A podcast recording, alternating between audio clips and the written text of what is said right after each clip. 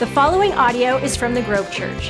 To find out more about our church or to check out previous messages, go to our website at grove.church reminders I want to give you. First of all, I know Teresa mentioned it on the video, but uh, we are just a week and a half away from the beginning of iHeart. If you haven't signed up yet, I encourage you to do that, whether it's one day, two days, three days, all four days, doesn't matter, but we would love to have you be a part. Um, second is this I know uh, we've been talking about the facilities and moving towards breaking ground and stuff and asking you to pray, and uh, want to ask you to continue to pray. We were hoping to have our bids back uh, by about Friday this week, and uh, we got a call from our GC and just said, hey, there's a bit of a delay waiting on some of the subs to get some info back. So just continue to pray. I wish I had more of an update today, um, but we are getting closer. And uh, they said that this week uh, we get the bids and be able to, to look at the numbers and, and, figure out what's up. So just continue to pray for that. What we're praying for is that some of the bids we had previously to come in a bit lower. Uh, just need God to work there, and uh, and then we'll be able to, you know, like I said, commit to the project, break ground here, and I don't know, end of July, maybe beginning of August, something like that. But just keep praying for that. Appreciate it. And then finally, I realize that what I say on Sundays isn't always so profound, um, but uh, I do refer to a lot of scripture and encourage you to maybe take some notes because as we navigate Revelation 2, for instance, today, there's going to be a bunch of other verses I refer to in the Bible. And, and I think it's a good habit, maybe as you take notes, to look at the message later in the week, later today, something like that. It's good to write it down just so you have it. But uh, when I first uh, came to Christ, I've mentioned before, like I didn't grow up in, in, the church. I didn't know a whole lot of, of sort of anything. And I had an encounter with Jesus that really did change me significantly at the end of my junior year. I was going to Pilchuck. And from that point, I remember um, a friend of mine got me a new student Bible. And I didn't know a lot about the Bible, and I appreciated that. And uh, I went to the Bible bookstore and said, I don't really know much of anything. Like, what should I buy? Because uh, I'm trying to figure this out out and I bought, they basically led me to the shelf and said, Here, and I bought New Testament Theology by Leon Morris.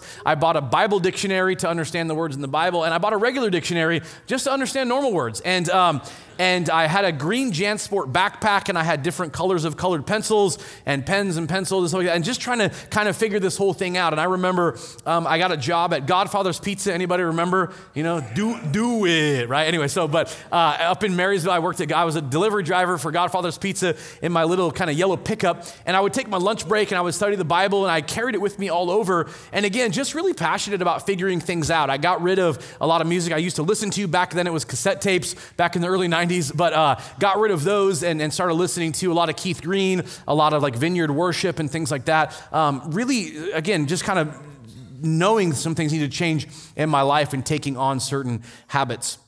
When I bring it up, the question I have for you is when you think back to when the light bulb came on for you, when all of a sudden your faith meant something. And maybe for some of you, you go, well, I grew up in church and it's always sort of been, but I would think that there was a moment at some point in your life, and maybe you were young, maybe you were a kid, maybe you were a teenager, that the lights finally came on and you began to go, wow, what is this about? What do I need to do to figure this out? Or what sort of habits would, would maybe help me move on this journey? And again, for some of you, I know there's plenty in our church that you came to faith in Christ as an adult. There are people here in this room that, that even in the last few months, you've given your life to faith in Christ and you're kind of on this journey now. But what does it look like in your life to consider what are those things, habits, you know, decisions, thought patterns that began to change as you took seriously the need to look at your faith and move along that journey of maturity. What was your picture like?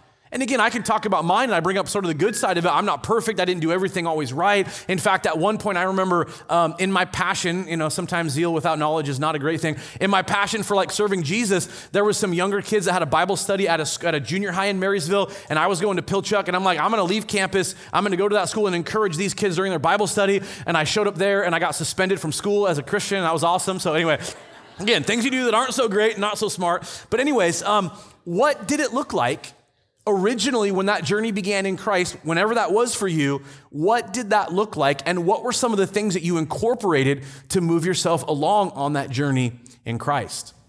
I bring it up because as we look at the very first church today, and we're going to be looking at the seven churches of Revelation over the next bunch of weeks, when we look at the first church, it's the church at Ephesus. And in Revelation chapter one, I'm going to read a bunch of verses and we'll pray and we'll dive in. But it says, To the angel of the church in Ephesus, write, these are the words of him who holds the seven stars in his right hand and walks among the seven golden lampstands.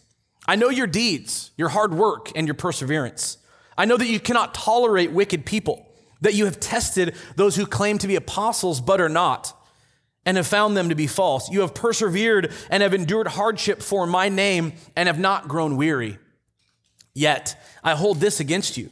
You've forsaken the love you had at first. Consider how far you have fallen. Repent and do the things that you did at first. If you don't repent, I will come to you and remove your lampstand from its place.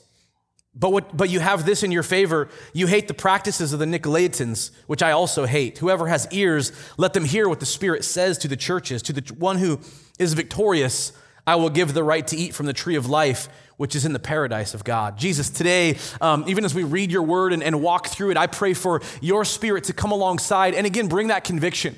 That as we take a look at the picture of this church, that your spirit would do a work in each of us, understanding this isn't just a picture of a church some time ago, this applies directly to us today. And my prayer is that your conviction and your work would challenge us together in Jesus' name. Amen. If you missed part one, again in person, maybe you're online, if you missed part one, I encourage you to maybe go back and listen because we talked a bit about the seven stars, the seven churches, the lampstands, the one who walks among them. So that's Revelation chapter one. We tackled the whole chapter last week, so you can go back and listen to that. But it jumps in here to the angel of the church in Ephesus. Now, let, me just mention the angel, the idea is the leader of the church or the pastor of the church in Ephesus. If you know the Bible at all, you know that this is not the first time Ephesus appears in Scripture. If you're taking notes, write down Acts 18, 19, and 20. In Acts chapter 18, Paul is on one of his missionary journeys and he kind of brushes into Ephesus briefly. He preaches a sermon in the synagogue. There's a group that asks him to stick around. He's like, I've got to continue the mission that God has given me. If God wants me to come back, I will. And that's what appears in Acts chapter 18. Now, in Acts chapter 19, Paul has come back to Ephesus and now he's going to spend some time in the city. And in Acts chapter 19, it says that Paul arrives in Ephesus and he preaches the message of the gospel, and a whole bunch of people are like, wow, that's awesome. I need that. I surrender. I want to give my life to Jesus. And there's also a whole bunch of people that are like, how dare you? That's blasphemy. You're lying. And they bring some persecution. Paul performs some miracles they realize there's power in the name of Jesus, and there's some, some basically in Acts 19, they're referred to as Jewish exorcists that try to invoke the name of Jesus. They don't believe he's the Savior, the Lord, they don't believe any of that. They just realize there's some sort of power in this name, so they try to invoke the name of Jesus during an exorcism, and it says that the person who had this demon within them rises up and severely beats them because they're trying to invoke the name of Jesus, but they don't know him. And so the Spirit says, You know, I know Paul, I know other guys, but who are you? And all of a sudden, fear grips this group of people. It says that they come together, they burn a bunch of scrolls, and they commit to the way of Jesus and, and stuff, and it's pretty amazing. Paul continues to preach in Acts chapter 19, and one of the things that he preaches is there's only power in the name of Jesus. That the Lord God, our Heavenly Father, Yahweh, He's the only way. Jesus is God. Jesus paid the price for your sin. This is where power is. There's nothing else that matters. This is Ephesus. Ephesus is the fourth largest city in the region. It's a port city with all kinds of cultures, but it also holds one of the seven wonders of the ancient world, and that was the temple to the Greek goddess Artemis. And so they worship this goddess in all kinds of ways, but there's all kinds of people that go around selling trinkets and saying that there's power in these trinkets. If you buy them and take them with you to wherever you came from, you know, that the goddess will be with you and everything will go well. And Paul is preaching against that idea. So the business leaders come together that are involved in selling these trinkets and like, look, if this guy continues to do this, we're not going to make any money. And if we don't make any money, that's not going to be very good. So they basically bring in, you know, kind of the, the, whole group of people and say, we got some problems. These are guys, these guys are trying to pervert, you know, what we understand about this temple and, you know, Artemis that appeared from heaven and all, all these things we worship. This is not good. A revolt happens in the city. People gather from all over the place and they're stomping and kicking dust all over the place and yelling for two hours straight Great is Artemis of the Ephesians. Great is Artemis of the Ephesians. They, they drag, they grab a couple of Paul's companions and drag them all over the city. And they basically begin talking about kicking them out or, or severely beating them because it's so bad. Paul, in his passion for the gospel, is like, This is awesome. I want to preach. And they're like, Paul, calm down. You're going to get yourself killed. So then the governor, the mayor of the area says, Hey, look, there is a revolt happening, and if the higher ups find out about it, because we're under this Roman occupation issue, they're gonna come and they're gonna discipline our city. We need to knock it off, and the whole thing disperses. So that's Acts 19 in a nutshell. When you get to Acts chapter 20, Paul continues on his missionary journey and then heads back to Jerusalem for a festival. But on his way by Ephesus, he doesn't go to Ephesus. He stops on the outskirts and says, Send the elders of the church at Ephesus. I want to talk to them. And I'm going to give you this kind of briefly. I'm not going to read every verse, but in Acts chapter 20, verses 18 through 38, he gives a message to the elders of the church. And what he says again briefly is hey, you guys need to lead with diligence. You guys need to deal with false teaching. You guys need to be very aware of the condition of your flock, how they're doing, how you're leading them, what they're believing, what they're not believing. There's some people that are going to come in and pervert the way. There are some people that are leading in your church right now that are false teachers. You need to be aware of that. And, and basically, I'm going to head out. I'll probably never see you again. Do your best to lead like you're supposed to under the covering of Jesus. They weep together, they send him off, he heads to Jerusalem, and they never see him again. That's Acts 18, 19, and 20, where Ephesus appears.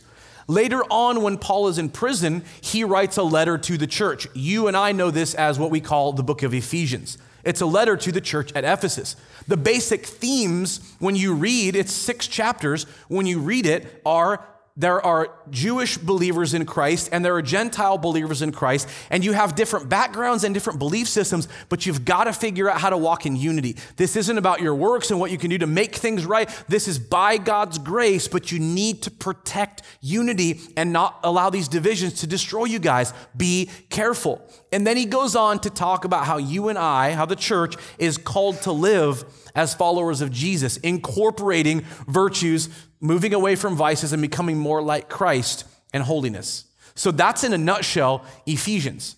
As you continue to read through the Bible, Paul writes to Timothy, 1st and 2nd Timothy. In 1 Timothy 1, he warns him or challenges him as a leader in the church at Ephesus to take care or be aware of false teachers that are trying to come in.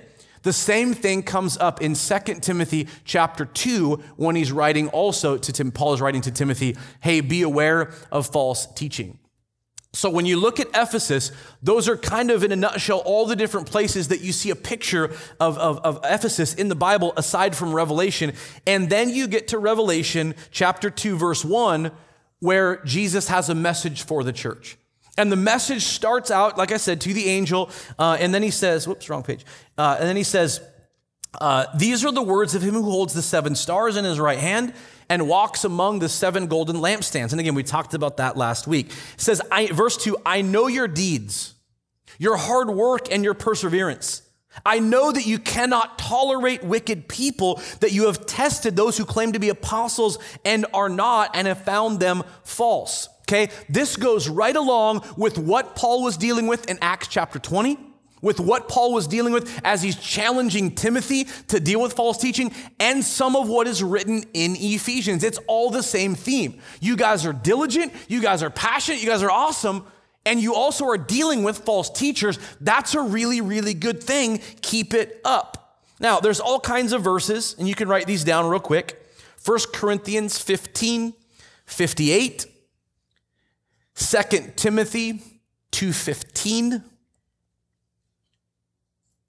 1 Thessalonians 5 20 through 22 and 1 Timothy 1.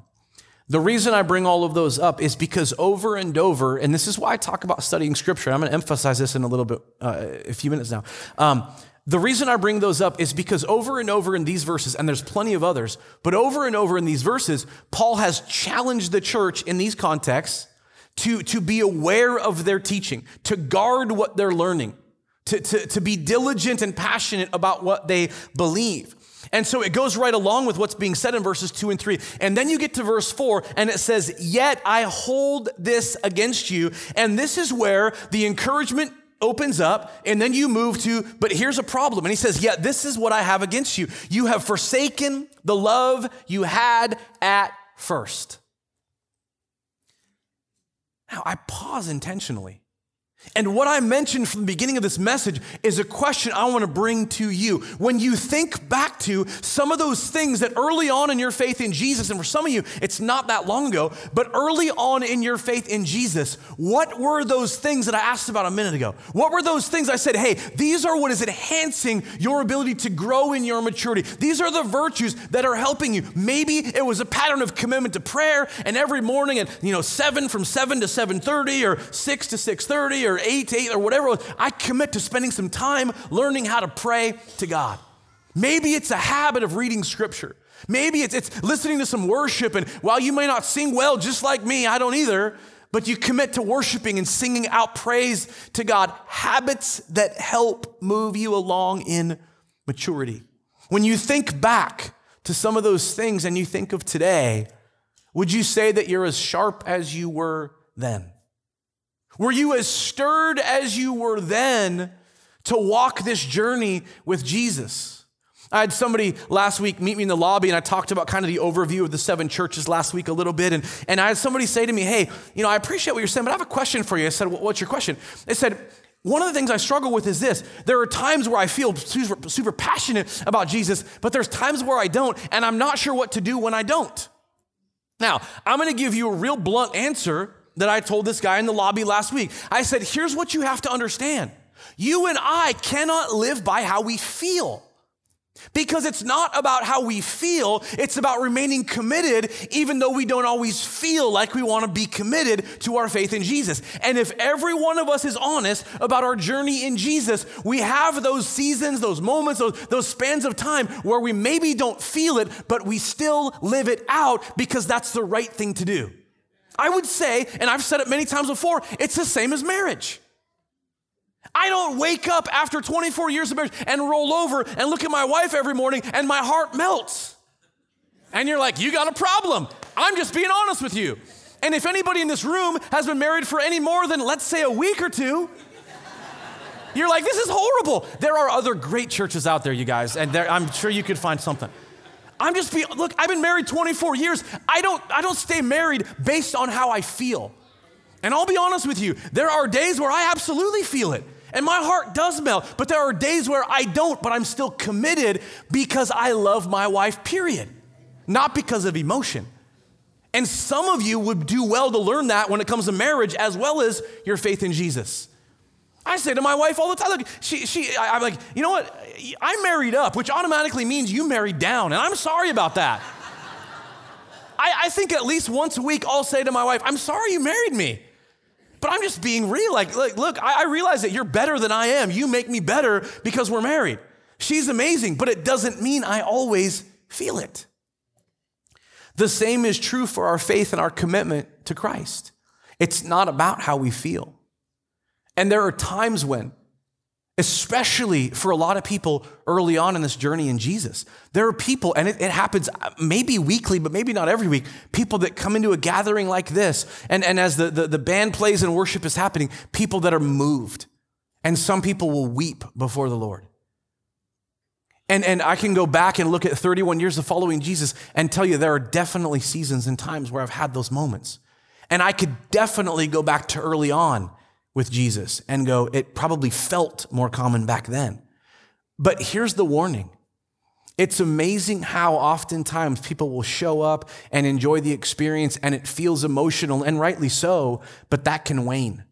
The problem sometimes with the emotion of it waning is that people go, yeah, I'm just not going to go today. Well, I'm just going to, I'm not, I'm reading the Bible thing. I'm just kind of busy. I'd rather read something else or I'm going to flip through social media or whatever it would be. And what happens as that continues is that they, they kind of put Jesus in the back seat. And in life in general, when Jesus is in the back seat, he doesn't just stay there. I mean, symbolically, the whole idea, he ends up in the trunk and back a ways, and pretty soon you're like, how did I get here? And all of a sudden, our faith is somewhere back in the background. And that's where you get a lot of stories of people that go, well, I used to go to church, or I did the church thing, or whatever. But what it comes back to is hey, realize that some of those things that happened at first, God wants us to stoke the fires of that obedience, not because we feel it, because it's the right thing to do. It's part of what it means to be disciplined in anything. I hold this against you. You have forsaken the love you had at first. And then this, and this is verse five consider how far you have fallen. Stop. The reason Jesus says it is because there's something important about you and I stopping, collaborating, listening. No, it's so, okay. Some of you got that, some of you didn't. All right. Um, but it is important in that sentence. Stop. When you go back to what Paul says in Acts chapter 20 to the church at Ephesus, when he's saying it to the leaders, he's saying, take inventory of your leadership and the people. I would say that, that Jesus would say in the same way as John is writing it here in Revelation 2 stop and take inventory. Consider how far you have fallen. Stop and think about it. Where were you? And where are you now? What were those things early on that helped you lean into Jesus? And are those things still as active in your life or not? Are there other things that you've invited into your life that you know, and I would say by the Holy Spirit that lives inside of us, some of you hear his voice right now. There are things that you've brought into your world that are not going to help you mature and, in fact, could wreck your life. You talk about off the rails. You talk about like signals and speed limits and warning signs and a conductor that's supposed to pay attention to those things, and that's who you are. Are you aware of the Holy Spirit flashing in your life right now, there's some stuff there. It's not helping you. And I would say, oftentimes, if it's not helping, there's a good chance it's hindering you. Consider the height from which you've fallen and then repent. Simply understood, repentance is if you're heading this direction, and the Holy Spirit is saying, don't go that direction. The Word of God is saying, don't go that direction. The warning signs from people that love you and care deeply through the lens of faith are that you're going that direction. Don't, is to turn around and go the other way. It's Jonah and Nineveh. It's don't go that way. It's killing you. Repent, go the other way. Repent and do the things you did at first. Go back. What were the things that were sharpening your faith? What were the things that were helping you lean into who Jesus is? What were the things that were giving you the strength to overcome the temptation that wants to destroy you and I all the time? What were those things? Bring those back into your life. Repent and do the things you did at first. And then this warning if you do not repent, the vision John has of Jesus intermingling with the church at Ephesus is he comes and removes the lampstand. The light doesn't get to shine anymore. And, and two things to understand here. One, by the nature of you and I not living in repentance when we need to, of you and I dealing with how's my first love and how's my passion and some of the habits that I need to continue on in my life. And if I don't deal with the Holy Spirit saying, involve these things, stay away from these things, and do what I need to do, then light no longer shines. Then, pretty soon, you and I, if you're in here and you call yourself a follower of Jesus, you and I look exactly like the world. And we go out into the world to shine light, but light doesn't shine. And here's the danger of it not only does light not shine, people that know you're a church person, a Christian, a follower of Jesus, begin to believe that allowing certain things in your life and in your heart and your habits to be in your life and being a part of a Christian community while it's hypocritical, they don't see it that way. They see it as, oh, that's cool. I can do that. Even though, you know, uh, that label Christian is, is in the picture. If they do it, I could do it too. In Matthew chapter 6, Jesus talks about generosity. And I've taught this not too long ago. The eye is the lamp of the body. If the eyes are light, if the eyes are good, the whole body's full of light. If the eyes are bad, the whole body is full of darkness. Jesus says this, and this is just a little snippet, but he says, If the light within you is darkness, how great is that darkness? See, what happens is you and I say, I wanna, I wanna commit my life to Jesus, I wanna serve him. It's the same thing the church at Corinth did, the same thing some of the, the church at Rome had an issue with. They were saying, God's grace forgives me every time I come to him and ask for forgiveness. Therefore, I can surrender my life to Jesus and then do whatever I wanna do because God's grace is enough. And on top of God's grace being enough, the more I repent and people see that I repent, the more God's grace is displayed. Isn't that a good thing? That was their argument. Paul's answer to that both times is you and I don't use God's grace as an opportunity for the flesh to do what we want to do, but rather we serve one another in love. He says we died to the flesh. We died to those things that destroy us. See, Jesus says to the church at Ephesus that, that for you and I, repent of those things that hold us back if we don't repent. The light gets removed from our lives. We're no longer shining light. That, by the way, as you continue on, is one of the issues with, with the, the, the behavior of the Nicolaitans, which comes up in, uh, in verse uh, 6. He says, If you don't repent, I will come and remove your lampstand from its place. But you have this in your favor. You hate the practices of the Nicolaitans, which I also hate. In studying this out, there, there's two kind of trains there's three trains of thought. One is we don't really know who they are or what the details are, so let's move on. Two other trains of thought are this. One, to define Nicolaitans is to understand it has something to do with leadership. And in the church, people rising up to be leaders, and what happens is they abuse their leadership so that others have to sort of subject themselves to their leadership. It's, it's what you see in, in Jesus' day in the Gospels and the religious leaders, the priests, you know, lording over the people. If you remember, I think it's Matthew 23, 24, where he says, Woe to you, teachers of the law and Pharisees. For on the outside, you look amazing, but inside, you're trash. He says, uh, you know, you, you, guys go, woe to you, teachers on Pharisee. You, you go over land and sea to win a single convert, but then when they're converted, you make them twice as son of hell as you. Jesus didn't mince words.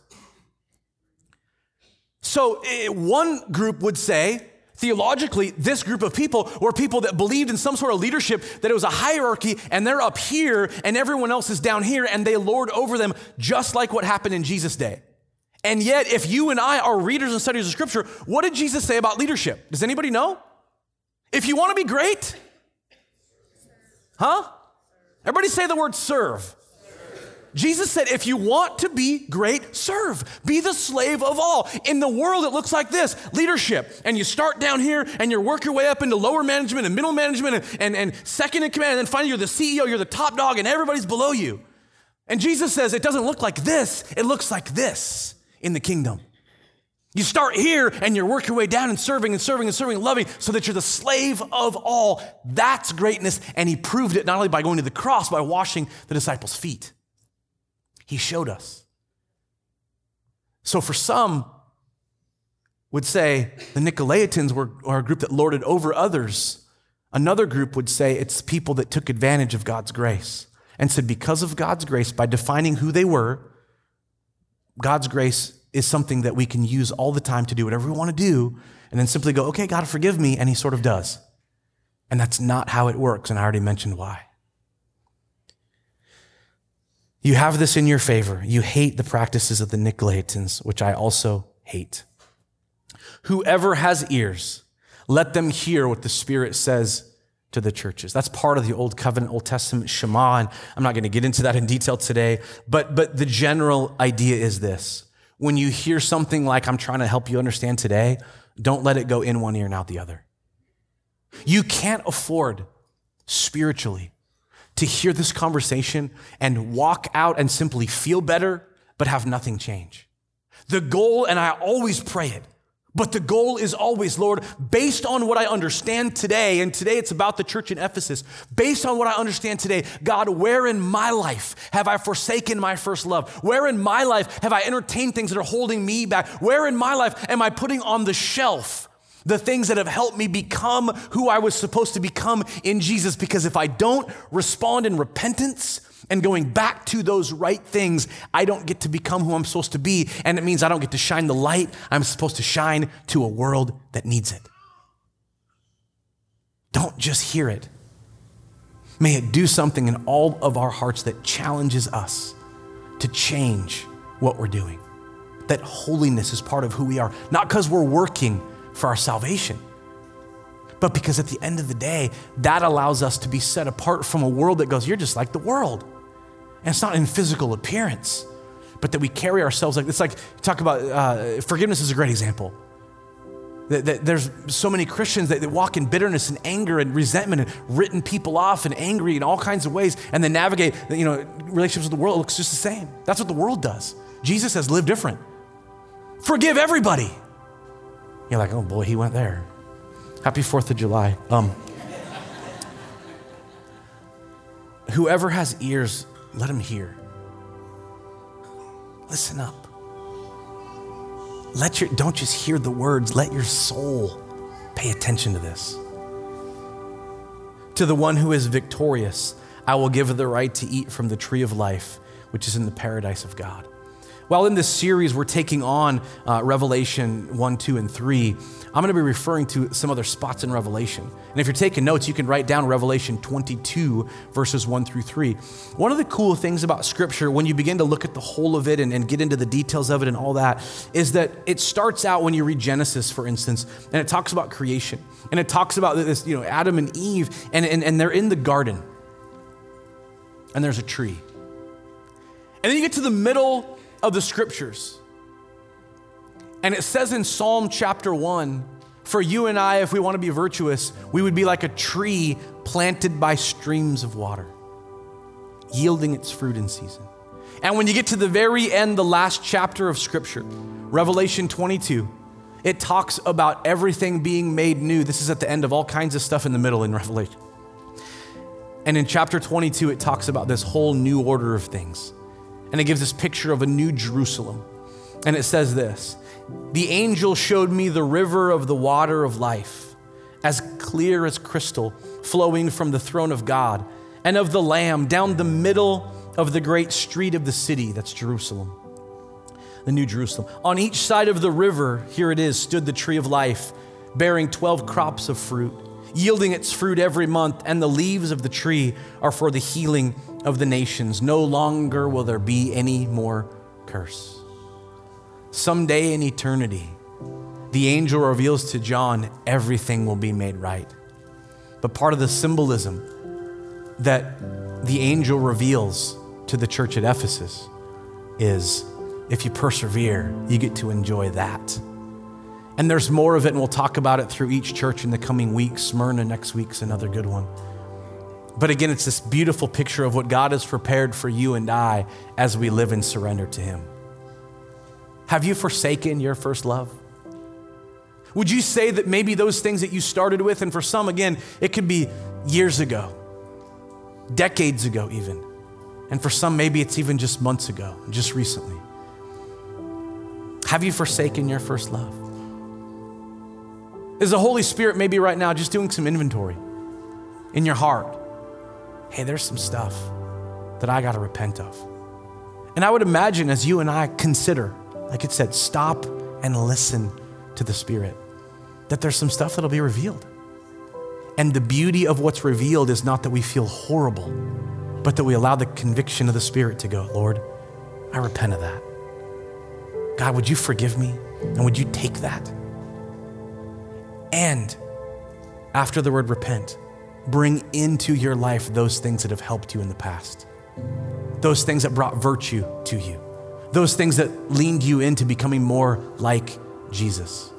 And there's all kinds of examples. And we could a whole nother message on, you know, reading scripture and our prayer lives and worship, friendship, community, the gathering, the beauty of nature, all kinds of ways that, that we're sharpened and filled up. But my prayer in this message, and it's for me too.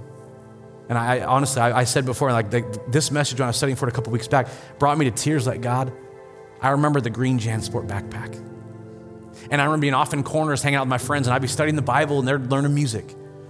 And I remember being in my lunch break in my little pickup truck at Godfather's, trying to study the Bible. Sandra worked there too. I remember that.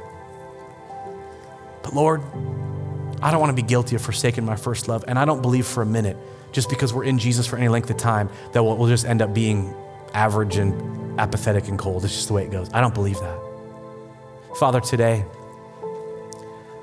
I just pray you'd continue to reveal to all of us, not one person in this room excluded, to all of us, any ways that we've forsaken our first love.